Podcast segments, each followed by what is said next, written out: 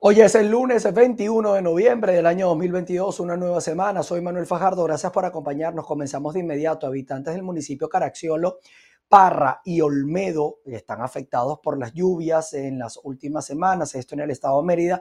Piden a, a las autoridades continuar y aumentar el trabajo para poder recuperar estos sectores afectados. Amigos de BPI TV, en el estado de Mérida, diferentes familias del municipio Caracciolo, Parra y Olmedo se han visto afectadas en las últimas semanas debido a las lluvias registradas. Ellos piden a las autoridades competentes poderlos ayudar a recuperar sus hogares. Escuchemos parte de las declaraciones. Un mensaje que le voy a mandar al gobernador que ya habló con nosotros aquí, pero que se aboquen más acá al pueblo también, que todos tenemos necesidades en todo el municipio y lo entendemos pero él quedó que nos iba a mandar un mini chover y lo estamos esperando y nos estamos reventando, sacando escombros, sacando esto. Que se acuerde que yo le dije que si no se abocan a hacerle trabajo arriba primero, eso se va a llevar a la iglesia por delante, porque anoche ya nos volví a cargar otra, otro poco de cosas. Otra cosa que tengo, que no se la pude decir a usted, gobernador, pero se la voy a decir para que la oiga por allá. No tenemos luz, no tenemos agua. Es más, problemas con la gasolina porque así se ha dolarizado, uno va a tener que hacer tres horas, tres días de cola ya. Se llevó todo eso y muchas cosas, por ahí el río se llevó, y aquí a Santa María se llevó. Gente quedaron sin parcelas, sin nada. Pues. La gente de, la, del barrio Unión se fueron para pa el Pinal por ahí, ¿no? Que, que corriendo el agua y que eso, ¿no? Fue aquí nomás en el río. Y arriba del Chará quedó sin comunicación, eso. Habrán carretera como entre tres meses. Eso se llevó a la carretera y, y se arrancó un cerro. Es parte de la crítica situación que se vive en el estado de Mérida con respecto a las familias que han sufrido daños en sus hogares debido a las lluvias. Desde el estado de Mérida, José Gregorio Rojas, BPI TV.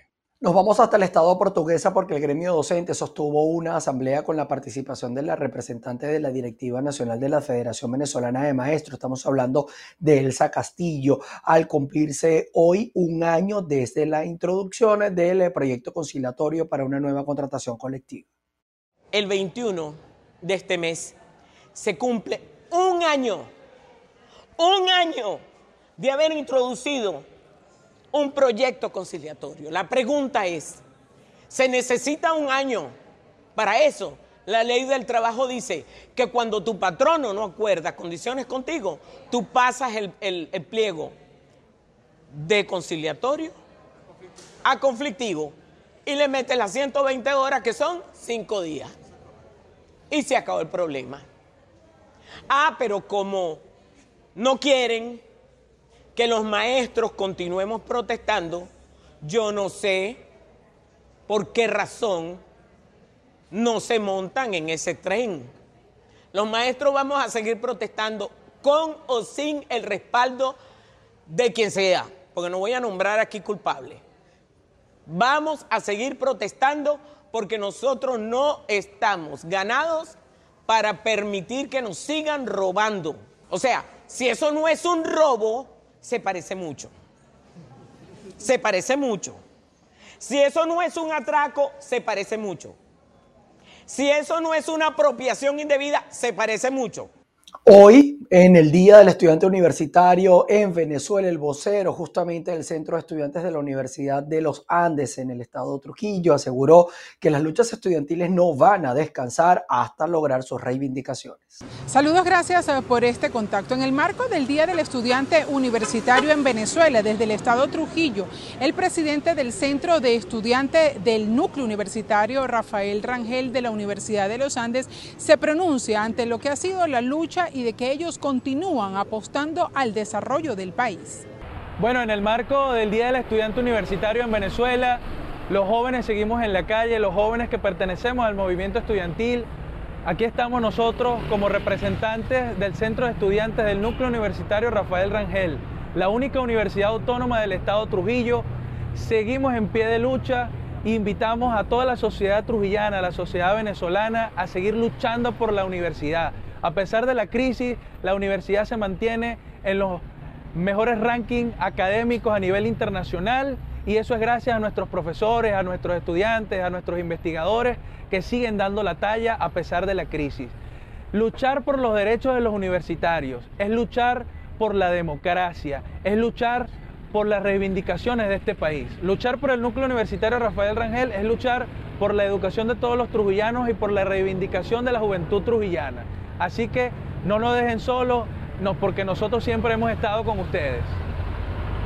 El representante estudiantil indica y asegura de que a pesar de que son una universidad autónoma, continúan recibiendo restricciones por parte del Ministerio de Educación Superior, pero ellos no se amilanan y continúan en la lucha para rescatar esos espacios y para motivar a esas generaciones del futuro. Es la información que tenemos desde el Estado Trujillo, les reportó Mayre Linares.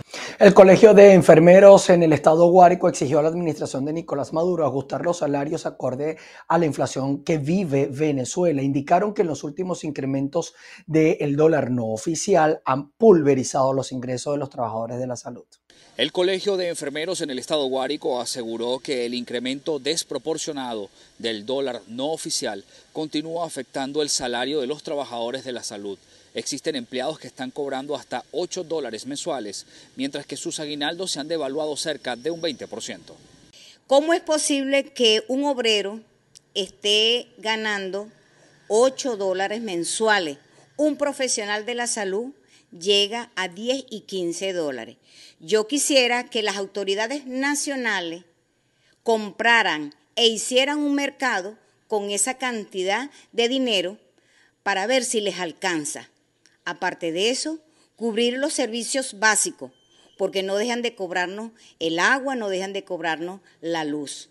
Antes los aguinaldos eh, los cancelaban dos meses en octubre, dos veces en noviembre. Resulta que hay un lineamiento nacional donde el primer mes lo pagaron en, en, agosto, el segundo mes lo pagaron ahorita en noviembre y los otros que faltan, que serían dos meses restantes, eh, quedan completamente devaluados, porque como todos conocemos, el dólar aumenta día a día. Y si el, en agosto cobramos 100 dólares, ya ahorita se pulveriza y estamos por el orden de los 20, 30 dólares. El gremio de enfermería también indicó que esta situación continúa elevando los altos niveles de migración de los trabajadores del área hacia otros países como Colombia principalmente. Indicaron además que los hospitales de la región requieren atención en cuanto a infraestructura e insumos. En Guárico, Venezuela, Jorge González. Ya pasando al estado de Nueva Esparta, los órganos de seguridad iniciaron el plan de resguardo por la temporada de Sembrina, anunciando la disposición de al menos unos 2.000 funcionarios que van a estar eh, aglutinados en todos los componentes y que se van a ubicar en las principales carreteras y lugares turísticos más demandados. Este operativo eh, desplegado para garantizar la seguridad del pueblo neoespartano durante las festividades de Navidad y Año Nuevo. Esperamos que con ello mantengamos el nivel de seguridad que se ha logrado en la isla de Margarita, el principal destino turístico tanto para el pueblo venezolano como para los extranjeros que nos visitan en Venezuela. Este es un operativo desplegado tanto en mar como en tierra y en caso necesario igualmente aéreo para garantizar la paz a nuestra ciudadanía en esta época tan especial. El despliegue comienza, como veremos, en noviembre y finaliza en enero, después de ese periodo, digamos, vacacional, eh, después del, Día de, de Reyes. Sin embargo, se mantiene porque sabemos que en la isla de Margarita, particularmente esos primeros 15 días de enero es muy concurrida por los turistas, tanto nacionales como extranjeros. Miren, les cuento que se acercan las elecciones primarias de la oposición venezolana, por eso todos los lunes, a partir de este lunes, usted podrá conocer los planteamientos de los candidatos, las opiniones de los ciudadanos, el análisis también de los especialistas en nuestro programa que propone, conducido por Isnardo Bravo. ¿La gente está interesada en las primarias de la oposición? No en lo absoluto. ¿Y se entera mejor de las primarias, participaría? No, sinceramente no. Claro, claro que sí. ¿No conecta con la política o no conecta con los políticos?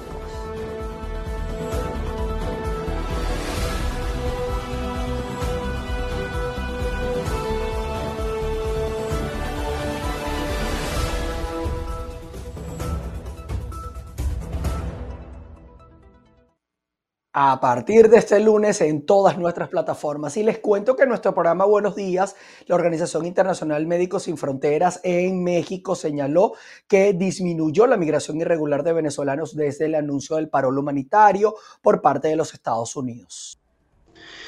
Mire, es, interesante porque ha sucedido dos, dos sucesos eh, importantísimos. El primero fue en octubre, cuando declararon que bajo título 42, que era ya existente en aquel momento, que los venezolanos iban a, ser expulsados a México. Y esto sí tuvo un impacto, eh, sobre todo en los primeros días, que nadie sabía qué hacer, si no sabían si deberían subir y intentar cruzar ilegalmente o, no. Y en algunos casos la gente incluso regresaron a, Venezuela. Eh, no es que disminuyó muchísimo, pero eh, sí se notó que había una disminución de venezolanos. Lo que sí se nota en estas fechas es que por alguna razón u otra está subiendo otras nacionalidades como ecuatorianos, afganos, chinos. Seguimos con ustedes. Les cuento que Juan Guaidó manifestó que la oposición está preparada para las elecciones presidenciales y planteó extender el funcionamiento de la Asamblea Nacional del año 2015 al año 2023. días para el 2024 o antes, como dijo el dictador. Ya son 406. Hoy el tiempo corre a favor de Venezuela. Hoy el tiempo corre a favor de los venezolanos. De lograr colocar y convertir una fecha en la fecha de reencuentro de la familia. De lograr convertir hoy a Venezuela en un país de reencuentros y nuevamente democrático. Son 406 días ya que le queda al dictador, según lo que él mismo vociferó, por cierto, o antes, porque esa elección no las debe. Esa elección no es un regalo, no es una dádiva por lo cual tenemos que estar preparados. Por lo cual, esa comisión de primaria tiene un gran reto en el corto plazo. Y en materia de defensa de la democracia, mucho se ha dicho también con respecto al Parlamento Nacional. Ah, el 5 de enero del 2023 se va a instalar la Asamblea Nacional. El 5 de enero del 2023 es mi responsabilidad como presidente del Parlamento convocar la sesión de instalación de la Asamblea Nacional y de los diputados, defender entonces la voluntad expresada en ese Parlamento electo en el 2015 para enfrentar el régimen. Nadie le va a dar beligerancia a un Parlamento usurpado o a un dictador en este caso. Cada quien que tome su decisión. Pero los diputados han demostrado una y otra vez, solamente en el 2020, por ejemplo, cuando enfrentamos a los alacranes, cuando tomaron militarmente el Parlamento. Además, Guaidó señaló que ve positiva la negociación del gobierno colombiano con el Ejército de Liberación Nacional y justamente acá en Colombia 18 hombres fueron asesinados en medio de enfrentamientos entre dos grupos de las eh, disidencias de las Fuerzas Armadas Revolucionarias FARC que se pelean por presuntas ilegales o presuntas rentas ilegales en el departamento del Putumayo. Un cruento enfrentamiento entre el Frente Primero Carolina Ramírez y los llamados Comandos de la Frontera dejó como saldo 18 muertos. Según las primeras informaciones, no habría ningún civil entre los fallecidos.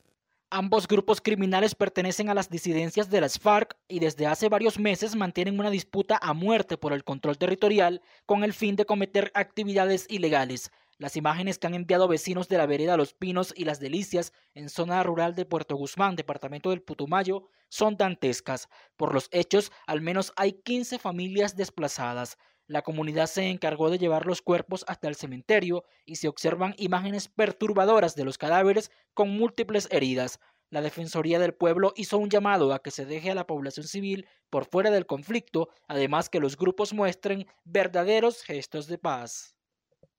Ya la Defensoría del Pueblo había emitido la alerta temprana 001 del año pasado, donde advertía la posibilidad de que se presentaran hechos de esta magnitud debido al enfrentamiento que sostienen ambos grupos en esta región del país. En Bogotá, Miguel Cardosa, BPI TV. Nos vamos a Madrid, en España, porque unos 5.000 médicos de atención primaria están en huelga debido a la sobrecarga de la agenda de trabajo. 5.000 médicos de familia y pediatras de centros de salud de Madrid están convocados desde este lunes a una huelga. Cientos de ellos se han concentrado a las puertas de la Gerencia de Atención Primaria para reclamar un límite de pacientes. Advierten de que el 20% de las consultas de los centros de salud está sin cubrir. Poder atender bien a los pacientes, tener 10 minutos por paciente en médicos de familia, 15 minutos en pediatría. O se cambian las cosas o se acabó la atención primaria. Queremos atender a nuestros pacientes con cariño, con tiempo, queremos explorarlos, queremos eh, atenderlos en su domicilio cuando es necesario. Estoy yo sola a cargo de tres consultas de pediatría, con una sobrecarga en la agenda absolutamente insoportable. En los centros de salud los pacientes se han encontrado con situaciones diversas. Unos han sido atendidos sin problemas, otros, en cambio, necesitaban atención y no la han encontrado. No, no me han informado nada. Me han atendido muy bien. Vengo con mi hijo que probablemente tenga conjuntivitis, además está con gripe, estuvo con vómitos y diarrea y no lo atienden. No lo atienden, no lo atienden, ni siquiera telefónico. Los médicos han encontrado también la solidaridad de los pacientes. Si necesitas venir al médico eh, en dos días, te dan cita para siete o dentro de ocho días. ¿Pero por qué? Pues porque no hay médicos. La huelga en los 430 centros de salud de Madrid es indefinida. En otras noticias, les eh, contamos que la Conferencia Climática de la Organización de Naciones Unidas aprobó la creación de un fondo para los países vulnerables, todos estos afectados por la crisis climática. Cierre de una accidentada COP27. La Conferencia del Clima de la ONU aprobó el domingo en Egipto la creación de un fondo de pérdidas y daños para los países particularmente vulnerables al cambio climático. My friends, we heard the calls. Amigos míos, escuchamos los llamados y respondimos. Hoy en Sharm el Sheikh establecimos el primer fondo en la historia dedicado a las pérdidas y daños que llevaba tanto tiempo sin hacerse. La idea de un fondo de pérdidas y daños empezó a gestarse hace tres décadas, cuando los países del sur empezaron a exigir reparaciones por el calentamiento global, del cual no han sido históricamente responsables. La declaración final de la COP27 también establece un acuerdo para lograr un recorte rápido, profundo y sostenido de los gases de efecto invernadero, para limitar el aumento de la temperatura del planeta a un grado y medio. Un texto criticado como poco ambicioso por la Unión Europea, que pedía incluir la necesidad de abandonar los combustibles fósiles. Lo que tenemos frente a nosotros no es suficiente para la gente del planeta no aporta suficientes esfuerzos adicionales de grandes emisores para aumentar y acelerar sus recortes de emisión. Un comité de 24 países elaborará durante un año los detalles sobre el funcionamiento y la financiación del fondo, que recaerá básicamente sobre las naciones ricas, que son las que han contribuido al calentamiento global. El acuerdo de la COP27 invita también al Banco Mundial y al Fondo Monetario Internacional a aportar soluciones de financiación. Calcular el impacto directo e indirecto del cambio climático es muy difícil y algunas cifras son astronómicas. Según el Instituto Grantham, las pérdidas y daños podrían llegar a oscilar entre 290 mil y 580 mil millones de dólares anuales en 2030. Por supuesto, estamos con la fiebre del Mundial de Qatar y les cuento que la Selección Nacional de Irán se negó este lunes a cantar el himno de la República Islámica en el inicio del juego contra Inglaterra, correspondiente al primer choque del Grupo B del Mundial de Fútbol disputado en el Estadio Internacional Califa en la ciudad de Doha, esto en Qatar. Entre tanto, el eh, capitán de la selección inglesa, Harry Kane, llevó un brazalete que decía no a la discriminación tras amenazas de amonestación si usaba la pulsera multicolor en apoyo a la comunidad LGBTIQ. El partido finalizó con la victoria de Inglaterra, que derrotó seis goles por dos a su similar de Irán. Así las cosas, así el ambiente en Qatar y también así finaliza nuestra actualización informativa a través de la emisión meridiana acá en VPI TV. Queden ustedes pendientes de todas nuestras plataformas porque allí vamos a estar ampliando información de Venezuela, los Estados Unidos, de Colombia también y del resto del mundo. Así que quédense con nosotros, nos veremos a las 6 de la tarde, se les quiere, chao, chao.